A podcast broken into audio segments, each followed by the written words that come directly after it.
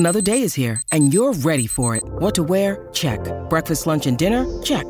Planning for what's next and how to save for it? That's where Bank of America can help. For your financial to-dos, Bank of America has experts ready to help get you closer to your goals. Get started at one of our local financial centers or twenty-four seven in our mobile banking app. Find a location near you at bankofamerica.com slash talk to us. What would you like the power to do? Mobile banking requires downloading the app and is only available for select devices. Message and data rates may apply. Bank of America N A, member F D I C.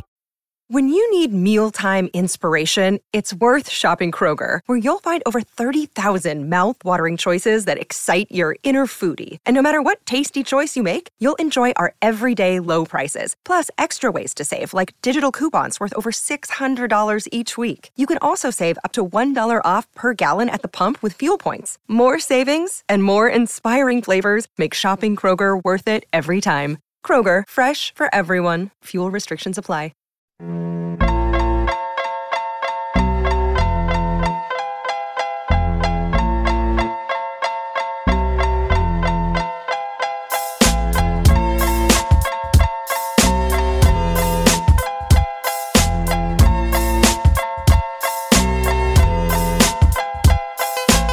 And welcome back to the South End Zone Podcast. I'm your host, Jason. That's Eric. That's Timmy.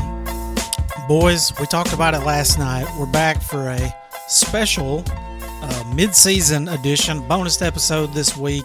Uh, a halftime hits and misses, if you will. Lucky you, Mister Listener. You get to deal with us for an extra forty-five minutes to an hour. And, uh, yeah, boys, how we doing? Timmy, what's going on?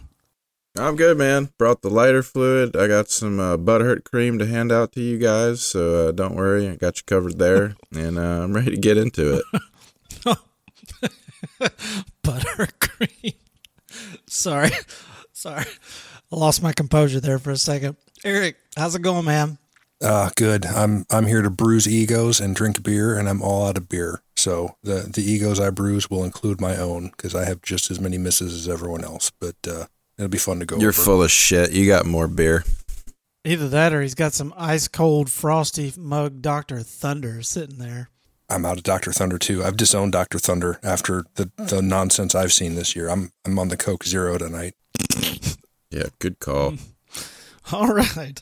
Well, okay. So what, now that we've got all the introductions and all the other horseshit out of the way, uh, Eric, I'm going to kick this thing over to you, and I'm going to kick back and take a break and let you uh, run these uh, segments here a little bit. So what we're going to do to start is uh, preseason hits and misses on uh, some Vegas win totals. We'll go through them by the conference and uh, hit some bold predictions. So, Eric, hit me with it. Well, hit us both with it, because I feel like you're about to hit us with a hammer. So who was right? All, all, all of us, myself included. Uh, first, I would like to do a uh, answer a listener question. And I think oh. now maybe a good time to do it, because the answer to this question actually applies to some of the stuff we're going to talk about. And the question is, what is the difference between a bad process and a bad result? An L is an L where I'm from. Sounds like you're making excuses. Ooh. Which, which, so first off, congratulations on the, on the low key, very passive aggressive snark, dick. Um, uh, so to answer the question, uh, yeah, they're different. And it's really not about making excuses. Right. It's about identifying what you screwed up in an effort to not screw up the same exact thing in the future, right? And it doesn't necessarily apply just to picking football games, for instance. It's yeah, I'm going to stomp on that response to it. Okay, whoever this guy is, I got some fucking nightmare fuel for him. A bad process versus a bad result. Not a bad process would be betting on like a service academy under. And then, oops, it goes over one time in thirty games. That's a bad result, not a bad process. It hits ninety percent of the time. Bad result would be, I bet on Ole Miss this week when they lost to Auburn five times in a row. that's that's not a good process. Right. The Service Academy game is actually the example I was going to use, right? That sometimes you can make the, the best decision for the most likely outcome, and, you know, shit happens. Uh, that's, that's the way the world works. Yeah. Well, that guy doesn't sound like he bets on football very much. Uh... Probably not. I don't know. So as far as our bad results and bad processes, let's uh, let's start with the eight. Uh, I'm sorry, the S E C. Auburn, uh, their Vegas win total was six point five. Hunter took the under. I would have taken the under. Um, this was this was actually before I had, had joined up. Uh, Jason, you took the over, and they're I mean they're going to hit the over. But what what did you see in Auburn that made you think that they were going to get to seven wins with a new coach in arguably the toughest conference in football, or toughest division? I looked at it like this: Bo Nix, he I felt like he would be the one to really benefit from the new coach because un, under Malzahn's system, Bo Nix he he has. no business being in a Malzahn system. So I felt like he would really benefit and hopefully like blossom. And I guess you could argue that he's done that or not. That's far be it for me to say he sucks, but I don't think he's really exploded either. But I mean, if Bo Nix plays a little better on the road, they, they're probably a one loss team right now. Right. The next team that everyone missed on, L S U, was assigned eight and a half wins by Vegas. Hunter, Jason, both you t- took the over. I would have as well. So I guess the question is, where did we go wrong? Well, I'll tell you where we went wrong. We put way too much fucking faith in Ed Orgeron, uh, for starters, and made excuses for him going five and five in twenty twenty. Um, because for, fortunate all those, to be five and five, by the way. Yeah, because all those players went to the draft, so we made excuses for them. And then, if you remember, in our hot seat preview, I brought uh, up. I remember. We're I, yeah, we're getting there. Yeah, you're, you're so, gonna get full credit for that one. Yeah, yeah. So yeah, he he was one he was one cleat away from four and six last year. By the way, who throws a shoe? Honestly. All right. Um, another one we missed on, Kentucky, seven wins. Uh, you and Hunter both took the under. I also would have taken the under. I I didn't see what has happened so far coming. Man. I don't think anybody did. I took the under yeah. on Kentucky. Yep. Mm, man, I was thinking I took the... Yeah, you were fading Stoops. Well, I, I probably was because I, like, I, I was done with Stoops after last year, and I'm still done with him. I played him this week, and he screwed me. So, I don't know, like...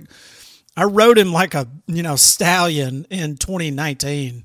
And then last year, man, he just, like, he took a big dump and it's continued into this season for me. So, yeah, good. It makes sense that I was fading him.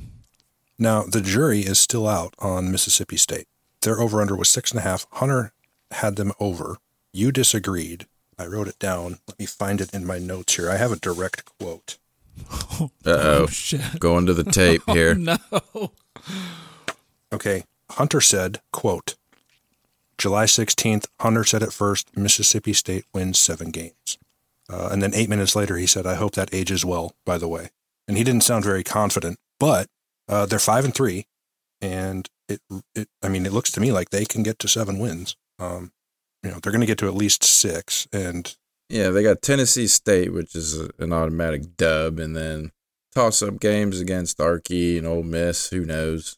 Yeah, I, I I think they have potentially two more wins. Well, we'll see. I'm just saying, you know, that w- that was one you guys were split on, and it looks like he's got a chance. Um, speaking of teams that the jury is still out on and still have a chance, Jason, uh, we're going to shift to the Big Ten. Mm.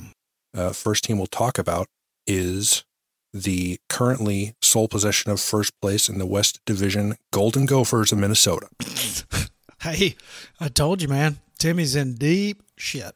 He is in, he is in deep shit because you picked them to go over seven, and we all thought you were crazy. Oh, um, yeah. The, I got roasted for six, that. Six and two. Yeah. Uh, six and two, and they absolutely have winnable games. They control their own destiny to go to the Big Ten title game. Yeah, um, and I would like to put court in session for a moment. Timmy, explain yourself. They're the fucking Minnesota Golden Gophers. When the fuck have they ever been good? Nobody saw this shit coming. And I still contend they were good that two years ago. They won ten games two years not, ago. I brought it up in when, the show that they were going to go. What do you mean? That they went they eleven good? and two two years ago. Like irrelevant. twenty starters irrelevant. Back.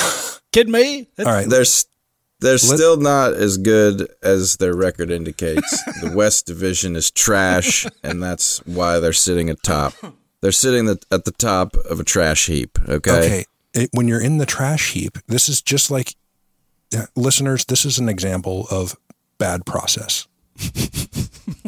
Their division being a trash heap is exactly why picking them to, to win seven games was probably a smart play. Just like Wake Forest. I keep telling you, yeah, I know the conference is trash. That's why I thought they would win seven or more games. No, I didn't expect them to be at the top of that trash heap. I thought they were going to be a lot worse than what they actually turned out to be. Well, I mean, sometimes the cream rises to the top and sometimes the pond scum rises to the top. It's a mixed bag, man. Well, um, un- uncharacteristically, I'm going to defend Timmy a little bit because, they, I mean, they could very easily choke it off and lose out.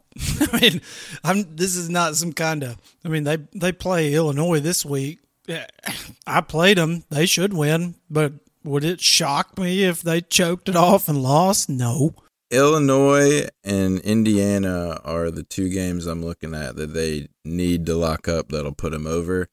I don't see them beating Iowa. I don't see them beating Wisconsin. So you're going to need both of those games to sew it up. If they choke one of those yeah, off, yeah, well, look what, out. Uh, what jersey do you want me to send you? Is it Ed Reed or like you want like a Lamar Jackson? Yeah, we'll work out the terms when you sew it up, man. Don't put the cart before the horse. Okay. Um, move on from Minnesota. Indiana, seven and a half. Both of you guys took the over. I think, I mean, I, I wasn't there. I think I probably would have agreed. I'm not sure. But, uh, I mean, they're bad. If I recall, if I recall correctly, I did say they were one of those teams that could underachieve. That and I, I think we both agreed that their success was solely dependent on Michael Penix and how he came back from his injury. Oh, yeah, one hundred percent. And now we know that that was not working in their favor.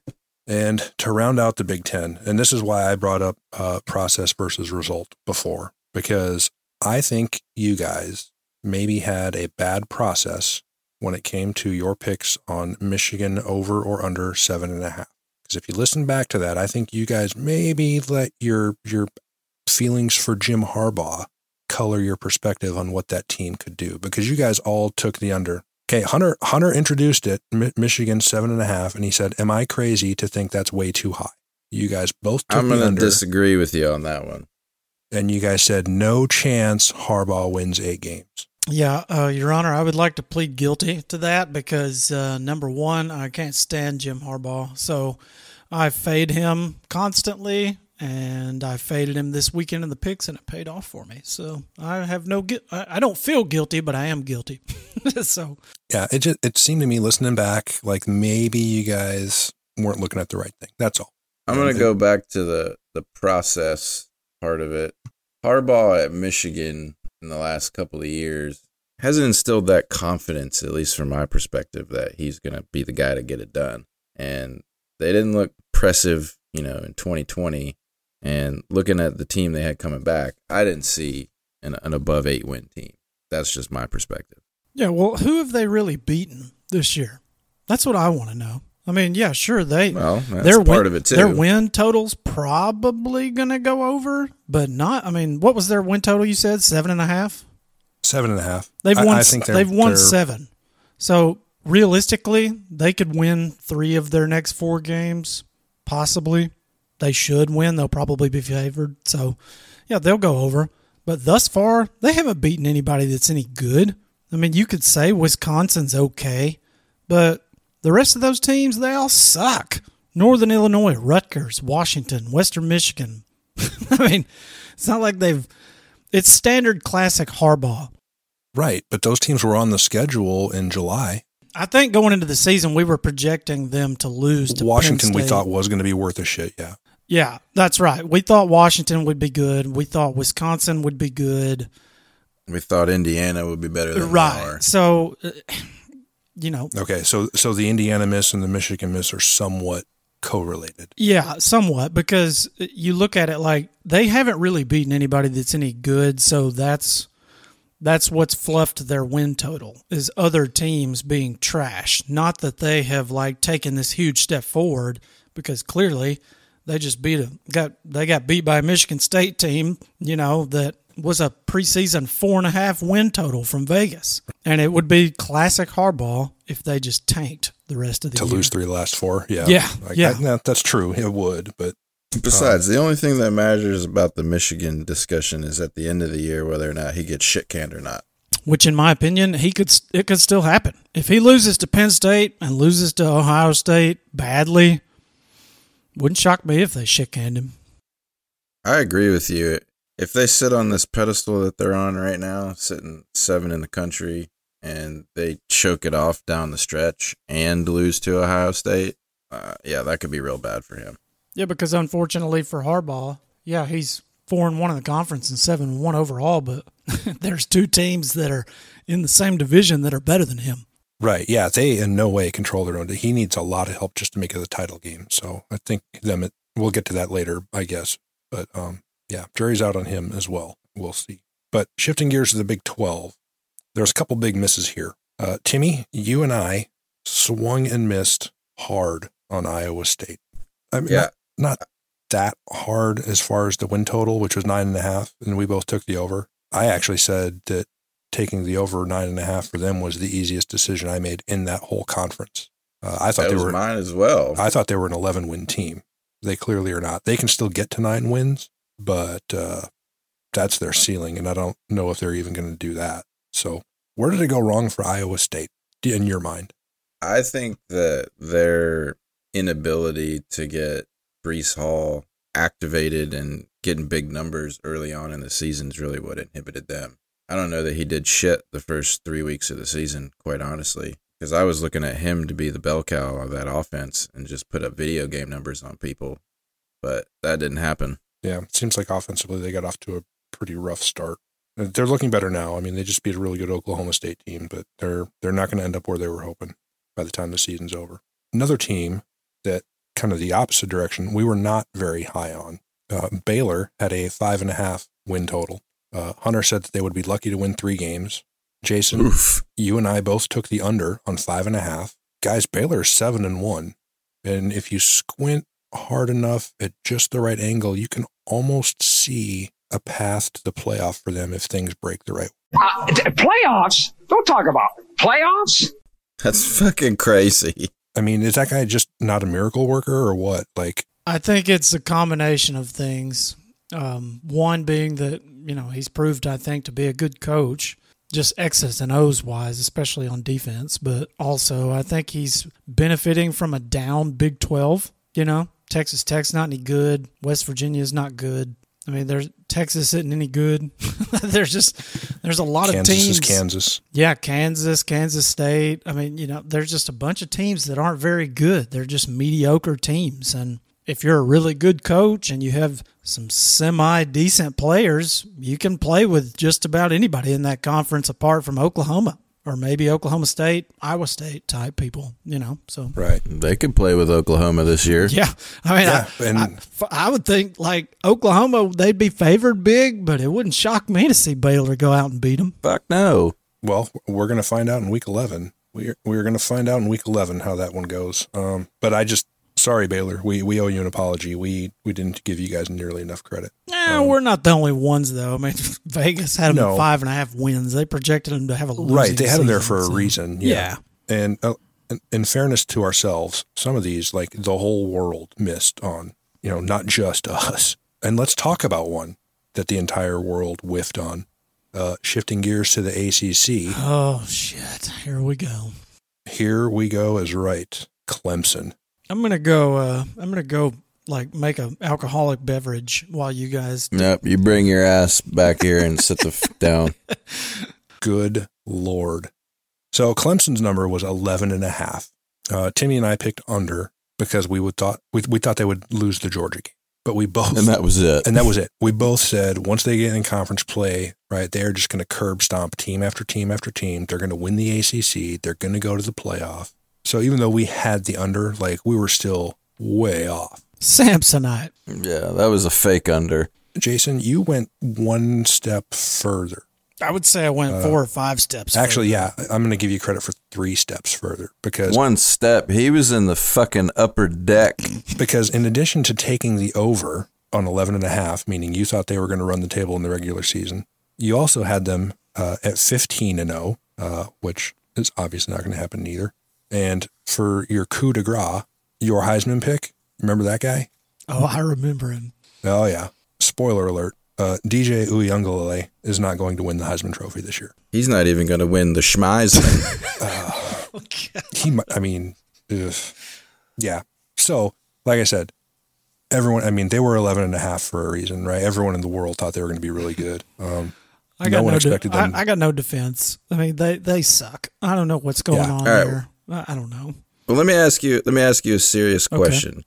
Do you do you think that you know D J U just sucks that bad, or do you think that they're running an offense that isn't suited to him? Well, the, it's funny that you asked that. I've seen some tweets, and I, I don't know if it was you that brought it to my attention or somebody else, but I think it was Trent Dilfer was talking about him and saying he was like one of the better college prospects I've ever scout or yeah, high school kids that I've ever like scouted as far as quarterback play. And Trevor Lawrence, you know, was the greatest he had ever like scouted. And both of them, he, his point was that Clemson is not a good place to develop quarterbacks. He said Trevor Lawrence regressed the longer he stayed at Clemson, and D J Uiagalelei looked fantastic last year in limited action, and now that he's been handed the reins, he's regressed massively. So I, I can get down with that argument because, I mean, the, both those facts are true, but at the same time, it's not like Clemson do, doesn't have a pick of who they want as far as a coach goes. They can pretty much go get anybody. I don't know. I mean, maybe they're running an offense or have a system that is not conducive to the things he does well. But the fact that he made that comment about Trevor Lawrence, you know, maybe makes me believe it. I don't know. Yeah, I'm kind of of the opinion that the offense doesn't suit him very well. I think they're asking him to make too many reads, um, kind of in that read option offense as well, too many R P Os. Like, they just need to let that kid drop back and sling it, because that's what he does best, and I don't see a whole lot of that. Yeah, it seems that way, because that's kind of what happened in the Notre Dame game last year when they, you know, he threw for four hundred yards on the road in that loss to them. He was just like running around back there, slinging it all over the field, and Notre Dame had a really good team. So, I mean, maybe he's maybe it's a coaching thing. Maybe he was overhyped. We've seen a ton of quarterbacks get overhyped, and I was guilty yeah, of the, overhyping. The majority him. of them. Yeah, and like I, I think about him the same way I think about a kid from Auburn a few years ago. I don't know if you guys remember him. Do you remember the guy that started for them after Cam Newton? His name was Jeremy Johnson. No, I don't remember him specifically. Preseason, he was like number three on the Heisman list. He started like four games and then got benched. Yeah, I was gonna say, he sounds like sounds like an intro to telling me that someone got benched. Yes, he got benched after like five or six starts, and that was it. And nobody ever heard from him ever again. Yeah. Well, preseason anything list is a trash can anyways. Yeah, but. So maybe a little bit guilty of uh, putting too much pressure on the kid, and maybe that's a factor. Maybe he's under a, just a tremendous amount of, you know, external pressure because, you know, they're all reading their social media accounts about how great they are. So, I don't know. Well, however it happened, uh, it happened, and Clemson looks thoroughly mediocre. Uh, I think personally, I think they're fortunate to be five and three at this point in the season with the way they played. But uh, I got some butthurt cream for you too, Dabo Swinney. Yeah, so yeah. Um, now on the good side of the ledger, uh, North Carolina, their number was ten. Uh, absolutely none of us were buying what Mac Brown was selling on that one. We all took the under. Nailed it. Yeah, that was uh, an easy payday. It really was. They just they lost so much on offense. I just I had a tough time believing that they were going to win. Uh, I believe two more games than the previous year. That seemed like, given what they lost, too big a jump. So uh, good job there, guys. And then the last one I want to talk about from the A C C, Timmy, court's in session. Yeah, eat my ass. Oh, no. Wake Forest, six and a half. Weak, weak Forest. Six and a half. Yeah, I struck out on, I struck out on that one. And, and and Jason took the over somewhat reluctantly. Tim, you just didn't. You didn't just take the under. You have relentlessly talked shit since then. You, and continue have, to do so. You've done, and I really admire like your commitment to the bit. Um, a lot but, of conviction there with those takes. But that, they went over two weeks ago, man. Give it up. like, like you missed. Irrelevant. he, um, he, he's that guy. He's going to take six straight uh, L's just to get one just, W. Just to brag about picking a Notre Dame loss. I know it. Yep. That's um, right. I'm going to light a fucking cigar and drink some champagne when they lose in the next couple of weeks. So eight and oh Wake Forest did, in fact, go over six and a half. Um, I I didn't think at the time I said over that it was going to be quite so controversial, but you, you acted like I had a dick growing out of my forehead for, for saying that. And, uh, and by God, I'm going to remind you of that. Um, now, they have played absolutely nobody. Probably the three best teams that they're going to play this season are in the next four weeks. So uh, I, I think the balloon's going to get popped pretty soon here, but six and a half, dude, come on. It's, it's not a, like I was picking them to win ten games. It's a payday nonetheless for the two of us. Yeah. Um, Pac twelve, uh, not much to talk about because that whole conference is, in fact, ass. Um, Minus one, we one missed, team. We we can we can say Oregon's not complete ass. They're just like they kind of they kind of smell like ass. They're they're part of a conference that overall is in fact ass, right? Um, Which means they just stink like ass. And that includes Utah, uh, who Jason, you and I both picked over eight and a half. Uh, in fact, I liked them to win the conference. I liked them to win the South and win the conference championship game. Pretty sure I did too. Didn't yeah. Didn't I get roasted They're, for picking Pac? You said they could win the Pac twelve. I yeah. did say that. Aren't I they did. still? Yeah, me too. Aren't they still in control of their own destiny in the South?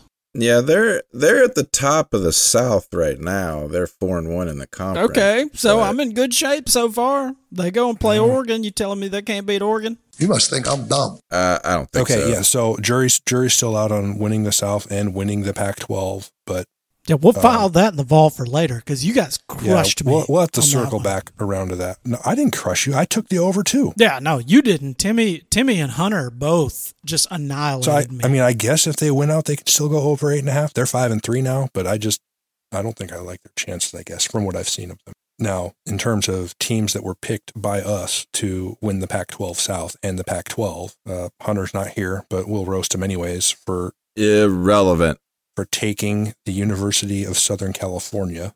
Yeah, great pick. I'm totally embarrassed and totally ashamed. Yeah, over eight and a half, uh, which mathematically they cannot do. They're four and four and fired their coach, and it really is kind of falling apart on them. So that was a miss for us. Uh, other notable yeah. misses. Um, well, hold on. You got to back up a minute because okay. he uh, he signed up to some terms of some bets that he's still bought into. So don't think we didn't forget about that either, weak man. oh, oh, we have yeah, not, I did forget. We have yeah. not forgotten. Yeah, you guys haven't. I, I forgot because it has nothing to do with me personally, I guess. What was the what was the term of his? his it was like a, a Jordan Jefferson thing or something, right? Yeah. So he's he's got to dress up in whatever L S U regalia that he desires, but he has to hold up a sign that says that Jordan Jefferson's better than Joe Burrow, oh, and everybody right. knows it. In some sort of public place, right? It. Oh yeah. He has to send it to the official L S U Twitter page. It's going on the interwebs. Oh, that's God. That's mean. For I, all time. That's a lot to bet on U S C. Goodness. Yeah, um, I don't think that one aged very well. And that'll yeah. be a nice welcome back to the podcast for him when he decides to, when he gets some yeah. time away from his And, and I do, now that you mentioned that particular setup, I do remember him, like, within ten seconds of accepting the terms of that bet, immediately regretting it. Be yes. like, yes. God damn, I'm dumb. Mm-hmm. Um, so before we roll into uh, best and worst individual game picks, there's one last uh, set of preseason misses that we need to own up to. Uh, Jason, we talked briefly about your Heisman pick that went awry. Mm-hmm. Mine was not much better because I thought Spencer. No, I thought you Spencer didn't pick. Doc, you picked Doctor Thunder yeah. to win the Heisman. I did. Yeah.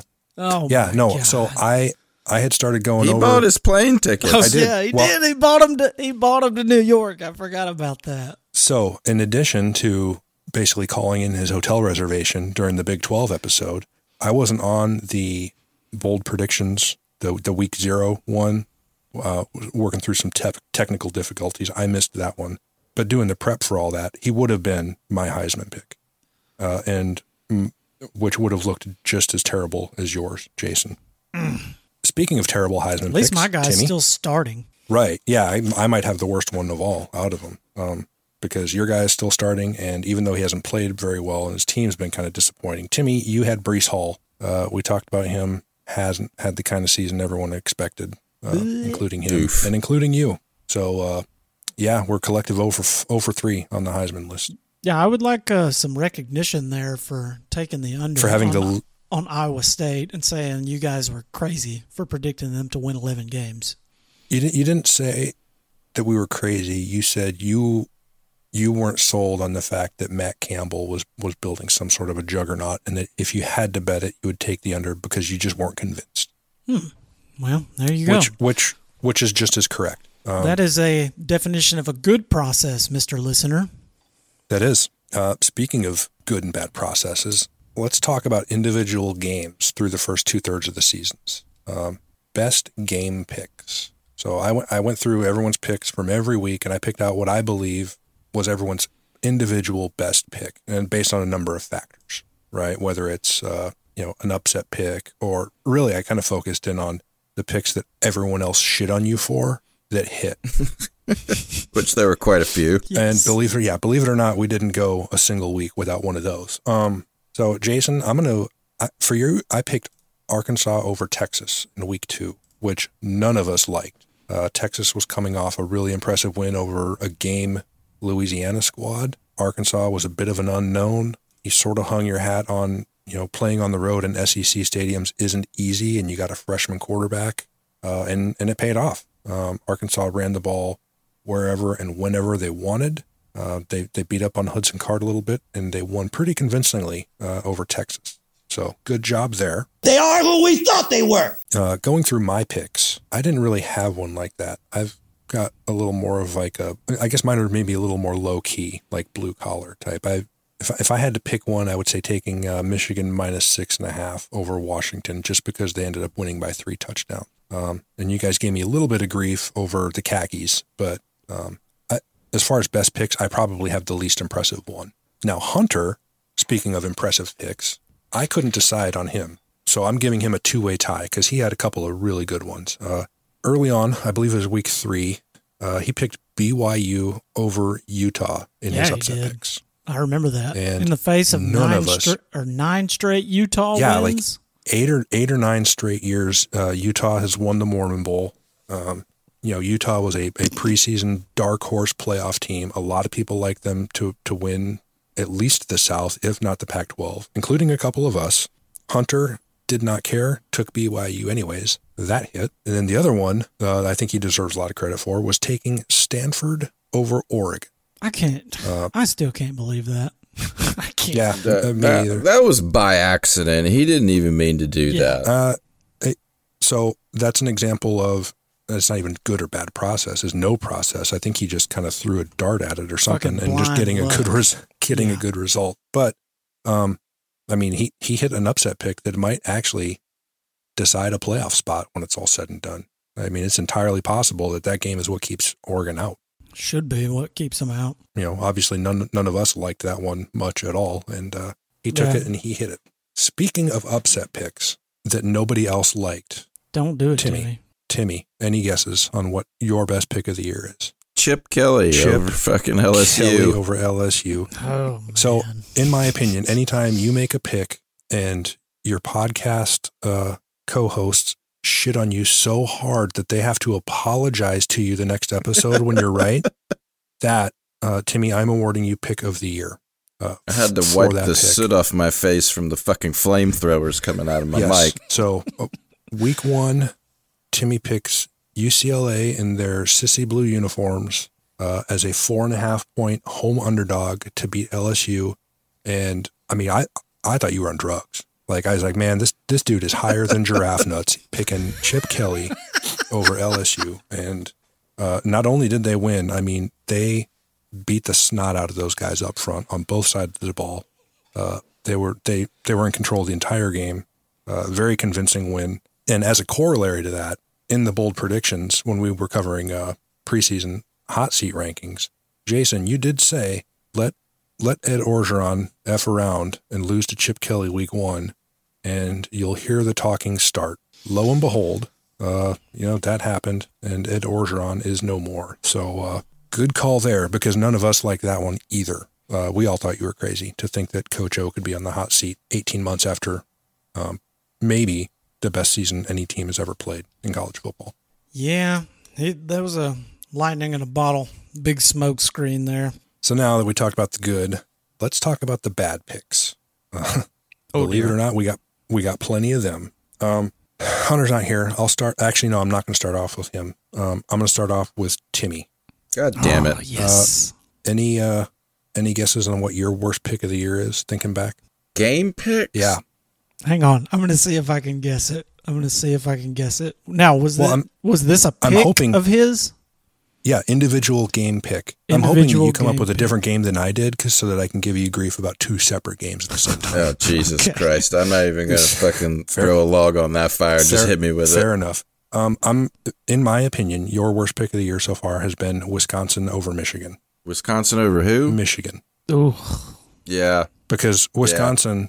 Uh, you backed Wisconsin, who went out and lost by twenty-one points at home. Ugh. Yeah, they got fucking clapped. So it's, it's yeah, it really, that has to do with the manner in which they lost. Um, Jason, you had a similar one, and yours is arguably worse than Timmy's. Any guesses? Oh, if you're talking about the upset pick for Maryland over Iowa, the, I, yeah, I would I was gonna say yeah. it should, should be easy to pit, to. I would say out. that you, is the worst pick I've made this year. I agree. That is the worst pick you have made this year. Uh, you had Maryland over Iowa, and I want to say something like week five or six um, as your upset pick. Maryland lost fifty-one to fourteen at home. Yeah, that was week five. It was a close game. Yeah, real good. Yeah, and that's when we thought, you know, Iowa might be for real. It turns out they're not, but different, uh, different topic for a different day. Moving on to Hunter's worst pick. Um, a couple weeks ago, Florida was going into Baton Rouge to play the Tigers, and the total for that game was fifty-nine points. Hunter decided to take the under, which is somewhat understandable. Uh, you know, L S U is coming off a game where they ran for eleven yards. L S U ends up winning that game forty-nine to forty-two. So on a fifty-nine point total, they put up ninety-one points. Uh, so he didn't come particularly close. Now, the following week, on the heels of that one, missing a missing a total by thirty-something points, uh, I effectively told Hunter, hold my beer. The Wake Army under fifty-two. Let me take let me take under fifty-two on Wake at Army. It, do you guys remember what the score was in that game? That was like a five-alarm fire in the barn over there, there, there man. There was a one hundred twenty-six points scored in that game. Wake Forest won seventy to fifty-six on it. Both both teams both teams individually went over the total. That game hit the over on the seventh play of the third quarter. Jesus Christ. So uh, nice call, uh, Timmy, coach. Great call. Yeah. Oh man, hot on the heels of, you know, joking about how Hunter missed an over under by thirty points. I missed an under by seventy-four. Uh, and as such, I am awarding myself Miss of the Year. Uh, because I think I have to. Wake Forest. You missed a take by seventy-four points. That's got to be some kind of a record. Wake Forest, ladies and gentlemen, letting the Service Academy hang a fifty-burger on. Yeah. Still throwing the Wake Forest shade. Get it in there. Crazy. Still at us. So, yeah, so that's, uh, that's what we've hit on and what we've missed so far this season. I'm sure there's more to come. Uh, End of the year, I'm sure we'll do a, a little bit of a wrap up, very similar to this, on on what we're going to screw up going forward from here. In the meantime, uh, we're going to take a little bit of a break here. Uh, Jason's going to tell you about some of our uh, corporate corporate sponsors and partners, um, and then we'll be back in just a minute with uh, a brief Heisman discussion, and we're going to talk about the college football playoff rankings that just came out.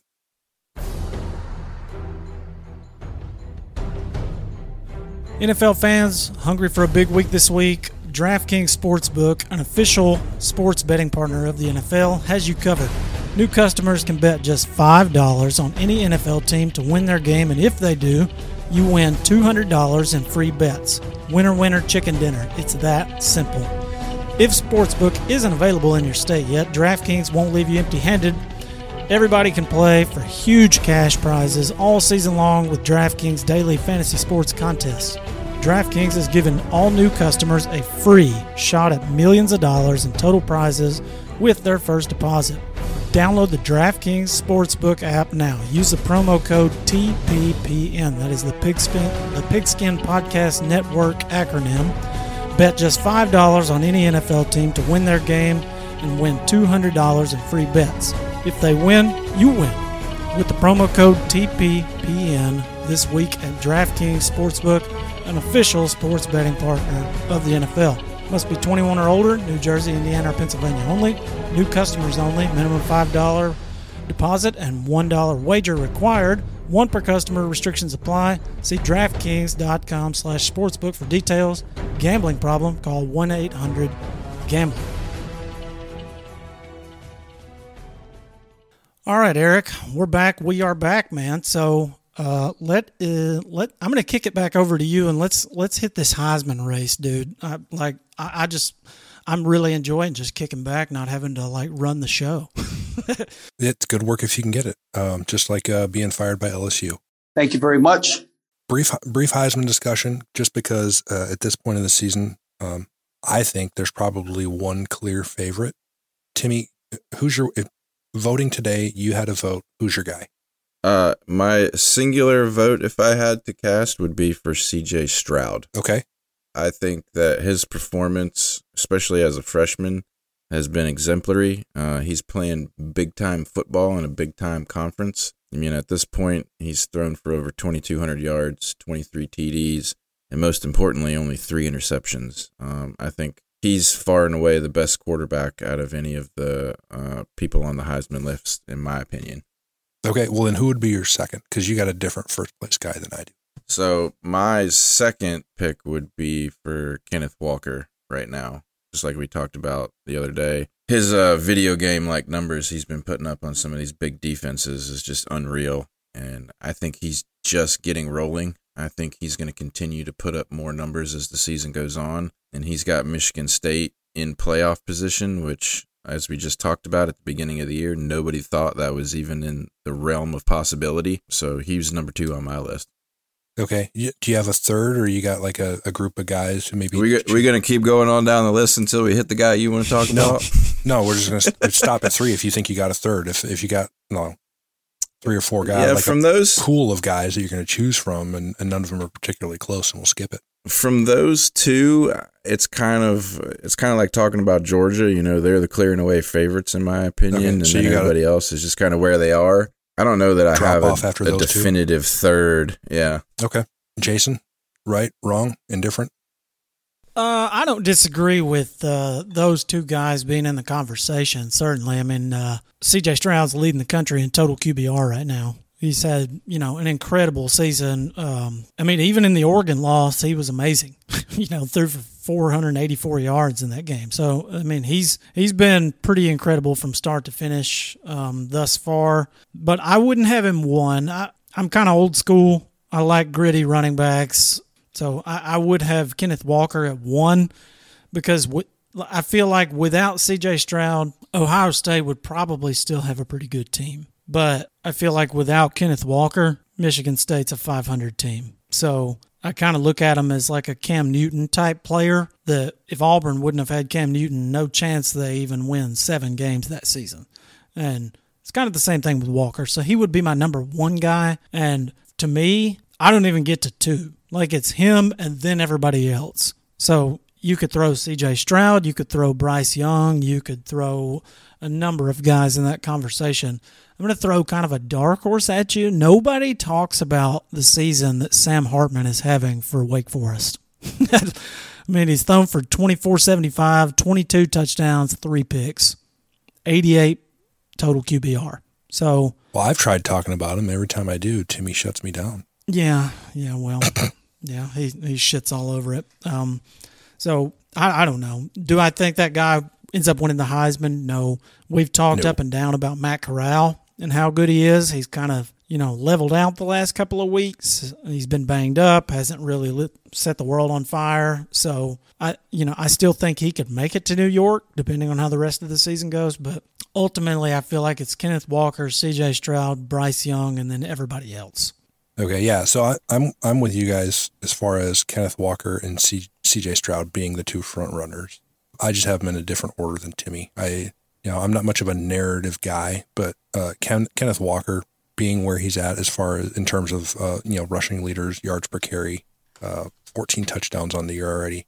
But ha- him having the game he had against Michigan with the one hundred ninety-seven yards and five touchdowns, I you know people talk about the Heisman moment, which I think is kind of kind of crap. But he does have that, and I think he's going to get a lot of votes from it. C J Stroud, I think, would be my number two, but he's also the most likely guy to jump up and take that in my mind, just because he's going to have a chance for so many big games going forward, if that makes sense. Right. He's still got, obviously, the Michigan game, the Michigan State game, you know, and, and he's he's had some pretty gaudy numbers. So he, he's a guy I think can win it. But if I had to vote today, I think it, I think my guy would be Kenneth Walker. Agree. Timmy, you're wrong. Hate to say it. Okay. Well, I mean, I think he's wrong right now. I, you know, we'll we'll see what happens going forward. He might end up being right. But yeah, I mean, if, if Ohio State torches Michigan State and Kenneth Walker gets shut the fuck down, then yeah, you can just flip flop the rankings right there. I feel like I think it's probably a scenario where they would play each other and both of them light the fucking field on fire. Honestly, right? Yeah, I was gonna say that game might end up kind of swinging it one way or the other, or uh, or make the race like impossibly tough. We'll we'll see. I mean, I don't know that the the clear cut Heisman winner who does eventually win is necessarily identified by week ten. Uh, we'll we'll see, but it's something to keep an eye on. Can we just award uh, the Heisman to Georgia's entire defense? Yeah, yes. I've, I've been seeing a lot of stuff about Jordan Davis. So, uh, speaking of Jordan Davis and the rest of the Georgia Bulldogs, in in a, in a development that shocks absolutely nobody who's watched more than three seconds of college football this year, Georgia uh, is number one in the college football playoff rankings that came out. What? Uh, th- playoffs? Don't talk about playoffs. Georgia won. Alabama two, Michigan State three, Oregon four. Timmy, are the top four correct? Do we do we have the right teams in the top four? Well, you should know that. I think if you're looking at it objectively, yes, because Oregon has that win over Ohio State. You know, almost one hundred percent sure that's why the playoff committee has them at four. But I would personally put Ohio State where Oregon's at, despite the heads-up, you know, game that they played, just because I think Ohio State's looked a lot better in their performance than Oregon has. But Cincinnati sliding down to six, I think that's fair. Michigan at seven, I don't know. Well, hold, you know, hold, yeah, hold on. Pump the brakes just a bit about that. Yeah, just the top four. So, two-part question: Are the are those the correct four teams? And you're saying yes. I'm saying objectively yes. Okay. Personally, no. I would have Ohio State at four, but I can understand why the committee has it the way they do. Okay, so then the follow-up: Are those teams in the right order, in your opinion? Um, I would I would personally put Michigan State over Alabama right now, just because they have an undefeated record and Alabama has an L. Um, that's just me though. Well, it's not just you. I would too. Um, uh, Jason, what do you think about, about the top four? Where where are you on this? Well, it's no shocker that I think Georgia is the best team in the country, and they should be number one. No question there. Nothing to even talk about. Uh, as far as two, three, four goes, I don't have Oregon in the top four. Even though they beat Ohio State, that was like week two or three of the season. They're a different team, and they lost to Stanford, which to me, that's an immediate disqualifier for going to the playoffs. Yeah, we already set the South End Zone podcast playoff rules, and yeah, they're immediately disqualified Agree. for losing so Stanford. I, I, you know, I hate it for Oregon because I think they have a good football team, but I feel like if Ohio State played them today, it'd be a different ball game. So the criteria for this is supposed to be who's the four best teams. Who do we think the four best teams are, regardless of records or all the other bullshit, conference championships, whatever. All that stuff does count for something, but ultimately who do I think is better? I think Ohio State's better. As far as where two and three are, you could split hairs with that. If Alabama and Michigan State met on a neutral field right now, Alabama would be favored by double digits. So that... to me. Right. So, I, I mean, in the big picture, two and three really doesn't matter a ton because all that affects in the final seeding is where the game is played, um, just because the committee is not going to put the higher seed at a geographical disadvantage, I think is how they phrase it. So so let me ask you this. Uh, Alabama, they went on the road. They lost by a field goal to Texas A and M. If they say they won that game by a field goal and they were eight and oh, do you think they would be number one or number two? Because I would argue that the way Georgia has played and just dismantled everybody, that you could make a case they would be number, they would have jumped Alabama. Yeah, I don't, I, I think lost. No one, even if they, I feel like if Alabama goes on the road and blows out Texas A and M, a week before that, they had lost to Mississippi State at home. So right. a win there would not really look all that great anyway. So for them to be number two where they are, feel like is a win for them. So I feel like Georgia should absolutely be number one, unquestionably. But like I say, my only qualm with the, the top four would be Oregon at this point. And that and that's,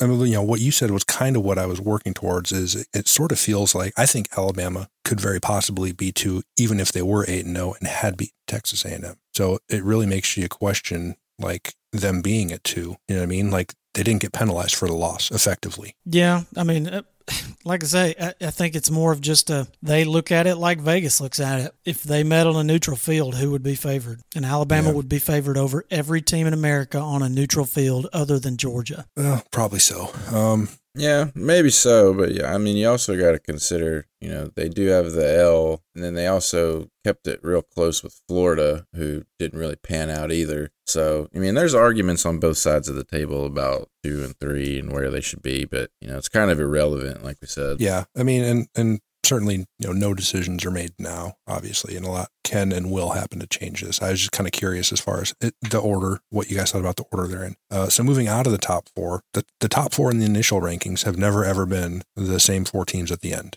and they're not most likely not going to be this year. So moving on, you know, say the next four teams. Uh, Ohio State at five, Cincinnati at six, Michigan at seven, Oklahoma, nine and oh, Oklahoma at eight. Which of those teams are you guys looking at that, that can maybe work their way up and crash the party? Jason. Oklahoma. As bad as they've looked, it doesn't, it's, it still doesn't matter. If they go undefeated and win the Big twelve and they're thirteen and oh, they will make the playoffs, period. Well, they're also a different-looking team with Caleb Williams in there now. Unless you're going to stick Cincinnati in there over them, which they won't do, because like I've said, I, I've been okay. I've been back and forth on this Cincinnati stuff, so I, I do want to settle it right now. I kind of, you know, took a step back and thought, okay, maybe Timmy's right. Maybe this is the year where the wind is blowing that direction enough, where enough bitching and crying is going on that they finally get in. Well, clearly the playoff committee feels the same way as I do, that they could go one hundred and oh, and it doesn't matter. They don't play anybody. They squeak by trash teams like Navy, and they don't deserve to be in. So unless you're going to, the only argument that I could see here where it's not Oklahoma, if they were to win out, would be if Wake Forest were to also win out. Then it's splitting hairs. Who do you stick in? The undefeated A C C champ or the undefeated Big twelve champ? Because if Alabama were to go on and win and beat Georgia, they both have to be in. Right. I think at this point, Georgia's in regardless of if they win the, in the S E C championship game. Yeah, I agree. So, yeah. so Georgia is in. I mean, Alabama, if they lose, they're out, in my opinion. I kind of see it the other way with Cincinnati. I see this as the playoff committee giving them an inside track to the playoff. Because like Eric just said, the first four teams that have been in have never been four teams that actually go. And, you know, if you're looking at it, Alabama has a pretty good opportunity to get a second L if they play Georgia in the S E C championship game. Michigan State could very well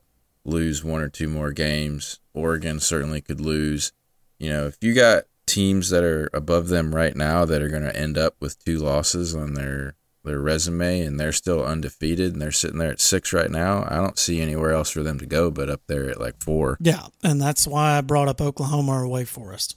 To me, those are the only two teams, you know, that could crash the party, as it were, because if those two teams end up undefeated, they'll get the nod over Cincinnati, period. Even though Wake, to me, doesn't deserve it any more than Cincinnati does. The A C C is a dumpster fire. So I think Cincinnati would probably go undefeated in the A C C. But that's neither here nor there. The point being, Oklahoma, they've looked like trash, but the, the bottom line is, is that they're nine and oh, and they've got three games left, and they'll probably have to play Oklahoma State twice. Yeah, so Oklahoma's at eight. Like I said, they're nine and zero. I, in my mind, I think they still control their own destiny because they have upcoming games against Baylor, who is twelve, Oklahoma State, who is eleven, uh, Iowa State, and then the Big twelve title game, uh, which right now looks like it's going to be Oklahoma State.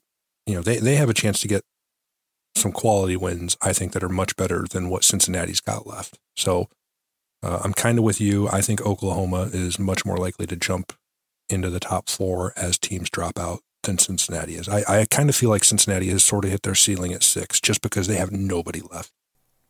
Yeah, they have no one. And look who Oklahoma St- who look who Oklahoma's got left. They've got Oklahoma State and Baylor left on the docket, which who right. could both be top ten teams, teams if they keep winning. Right. One of those teams twice, most likely. So yes. So I feel like they've got a good inside track to get there if they keep winning. Um, them being at nine is just inconsequential to me. Or eight, sorry. Right. Uh So those are the top eight. Number nine checking in is Wake Forest at eight and oh, coming out of a garbage-ass A C C.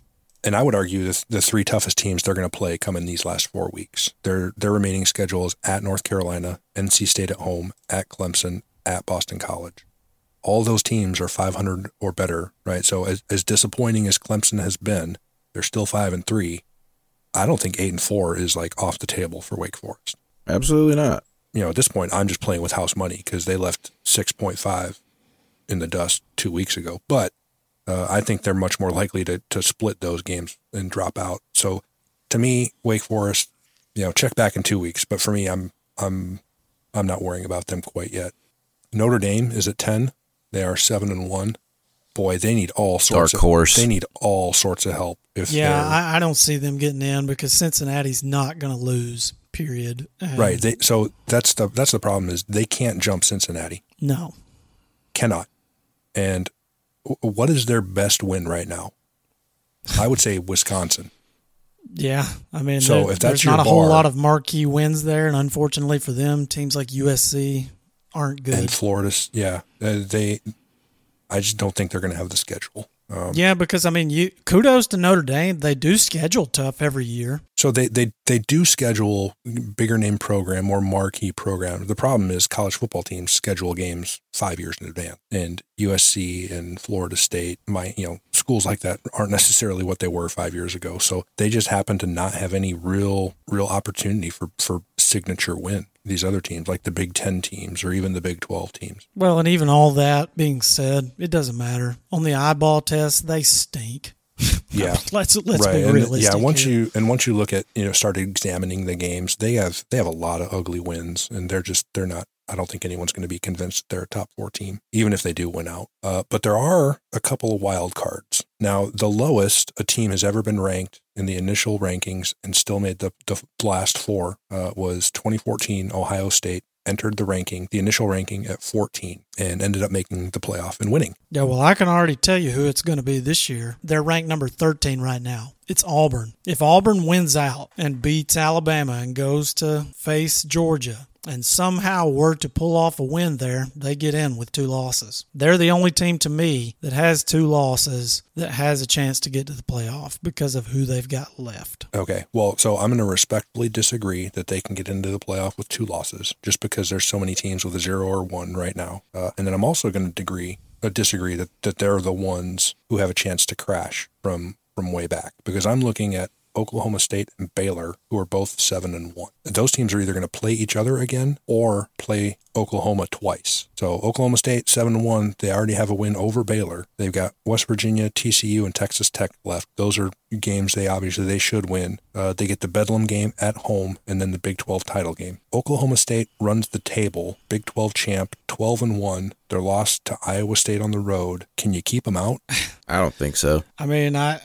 As bad as it right. kills me to say it, these teams will... I would put Auburn in over them with even with two losses because one of those losses has been avenged. It's to Georgia, right? Yeah, if they were to win yeah, out, yeah. So they would have they would have to even that out to to even be in the discussion. And their other losses at Penn State, right? You know that the first game of the season, right? Could look a lot better, could look a lot worse as you know, not a lot worse, but less good uh, as the season goes. I mean.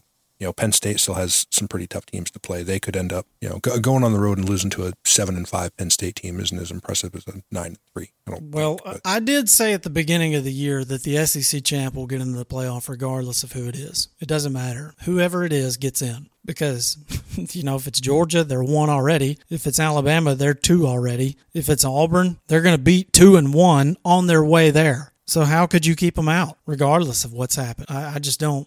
I don't see any way you can keep them out with a loss to Penn State in week one.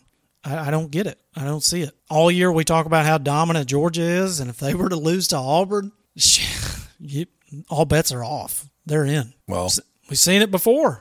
We saw I, it in I'm twenty thirteen. twenty thirteen, we, Auburn ran, uh, Auburn had two losses that year. You remember the kick six? Remember that? Yeah. Yeah, that was that season. And the week before that, they beat a top ten Georgia team with a prayer, Hail Mary, and then they beat Alabama with a kick six and went to the S E C title game, won, and ended up in the national championship against Florida State.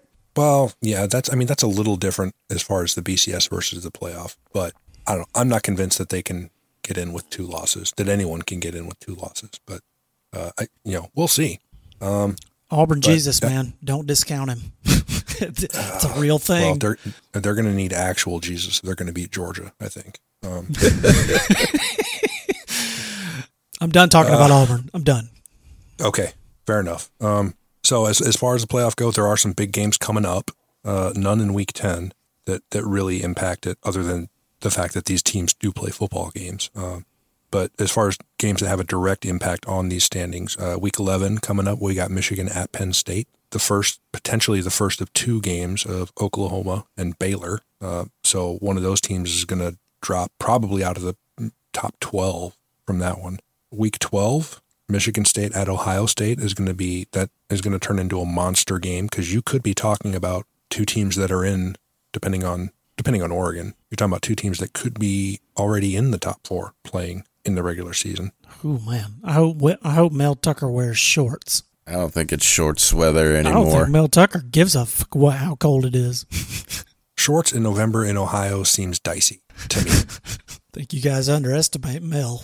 Yeah, maybe. But then we've got the mother of all football weekends. Week thirteen, Alabama at Auburn, Ohio State at Michigan, uh, Penn State gets Michigan. I'm sorry, Michigan State gets Penn State at home. And then we've got the Bedlam game. A lot of football left to play, and there's going to be a lot of flux with uh, these top ten or even fifteen teams. And I mean, we'll we'll see who who. If you guys had to pick who is going to be left standing, which four? Who are you backing, Timmy? Um, so Georgia is in regardless. Um, in my opinion, I think they hold serve. They get it done. They're, they're going. I don't think two S E C, two S E C teams go this year. I'm going to take Ohio State, put them at two, cause I think they're going to win the Big Ten. I think Cincinnati, you know, despite the disagreements, Jason, I think they do get in at four. Uh, I'm going to take, take them, um, sliding in there. And then in the three spot, uh, I'm going to agree with Eric and say that whoever comes out on top in the Big twelve is going to slide in there at three. Meaning you're you're taking all, all any of those three teams? Oklahoma, Oklahoma State, and Baylor? Yeah, any one of those three. Slide them in there. All right, Jason, tell them where he's wrong. Hmm.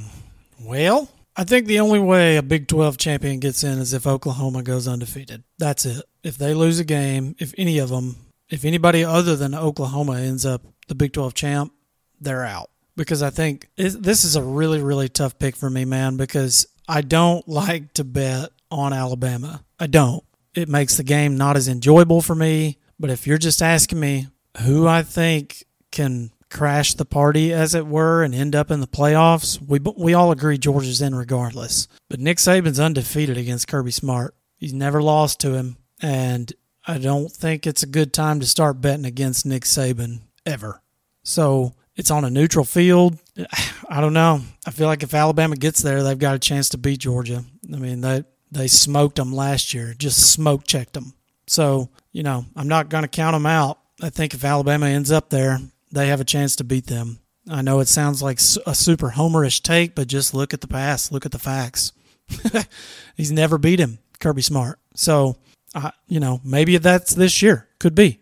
But am I going to bet on it being this year? No, I would not bet that. I would bet on Alabama if I was just going to bet a straight money line. It would, you know, speaking statistically, it'd be crazy to bet against it. So I think Alabama probably ends up getting in if they beat Auburn. I think that's their last test before they meet Georgia. So, and that's in Auburn. That'll be a tall order. So I think Georgia and Alabama are probably in, assuming what I just said happens. Michigan State, I don't see it. I think Ohio State ends up in there. I think they run the table, win out, and get in. And then I think if Oklahoma goes undefeated, they'll slide in at four. If they don't, to me, that would be... You think that opens the door for Oregon to stay in? Yes, to me. You know, then you can have an argument of, oh, well, you know, this team, they they did beat, you know, the number three team, Ohio State, they beat them. They've got one loss. Do we put them in or Cincinnati? I think Oregon gets the nod there. You know, what what's gonna what's gonna bring in more T V viewers, Cincinnati or Oregon? I mean, come on. That I just I don't know. I think the Big twelve's only shot is for Oklahoma to go undefeated, and once that happens, if Oregon stays at a one-loss team, I think they're in. All right. Well, we'll uh, we'll see what happens. Um, I'm not sure how much we'll be talking about these rankings week to week. I'm sure we'll cover it at some point, especially as it if you know there are large changes, like someone loses. But uh, yeah, that kind of wraps us up on playoff talk. And uh, Jason, I'll kick it back over to you for uh, closing out this segment. Yeah, uh, I would say it's been a season of surprises to this point. I would say this is the craziest college football season that uh, any of us remember in recent memory. Would I be way off base to say that? You would not. Absolutely not. You would not. Yeah. So, I I mean, listeners, if you know somebody that's just killing it on bets this year, that's hitting at like an eighty percent rate, we'd like to talk to them because yeah, digits, please. I, I, I would like to understand their philosophy and how they're getting so many wins because, I mean, some of us have just been getting crushed. And I feel like we're all pretty deep in the college game, that we follow it close. We understand betting and the numbers and all that. And I just, man, I mean, we're sitting at thirteen and fourteen each against the spread right now. So, I mean, you could throw our upset numbers in there and pad the stats a little bit. But looking forward, like you said, we'll see what happens. We'll cover it as we go if there's any monumental changes. But uh, I'm honestly, I'm looking forward to the uh, end of season review show. You know, that'll be about the only thing that I look forward to after the season's over. So, but uh, we'll cook up something. Yeah, but with that, unless you boys have got something, I'm going to close out the show. No, man, go for it. Timmy, you still awake over there? Hey there. All right, well, the Mad Hungarian is gone. So with that, I'm going to close us out. Uh, you guys can find us on all available podcast platforms. We are now part of the Pigskin Podcast Network. They've got several podcasts. You can go check them out. All different kinds of sports, basketball, hockey, football, fantasy football, whatever you want. So great network, a lot of different shows to choose from. Feel free to uh, look that up and you can find us there. And also a thanks to our sponsor, DraftKings. And we will be back with you. Today is Wednesday. So we'll be back with you for what? Week eleven, boys? It'll be week eleven? Yeah, week eleven. Yes, sir. Probably somewhere around November tenth-ish. All right. Well, all right. Well, we will be back then. So thanks for listening. Go and uh, check us out. Leave us a review. Five stars only, please. And we will see you next week. Thank you very much. Have a great day.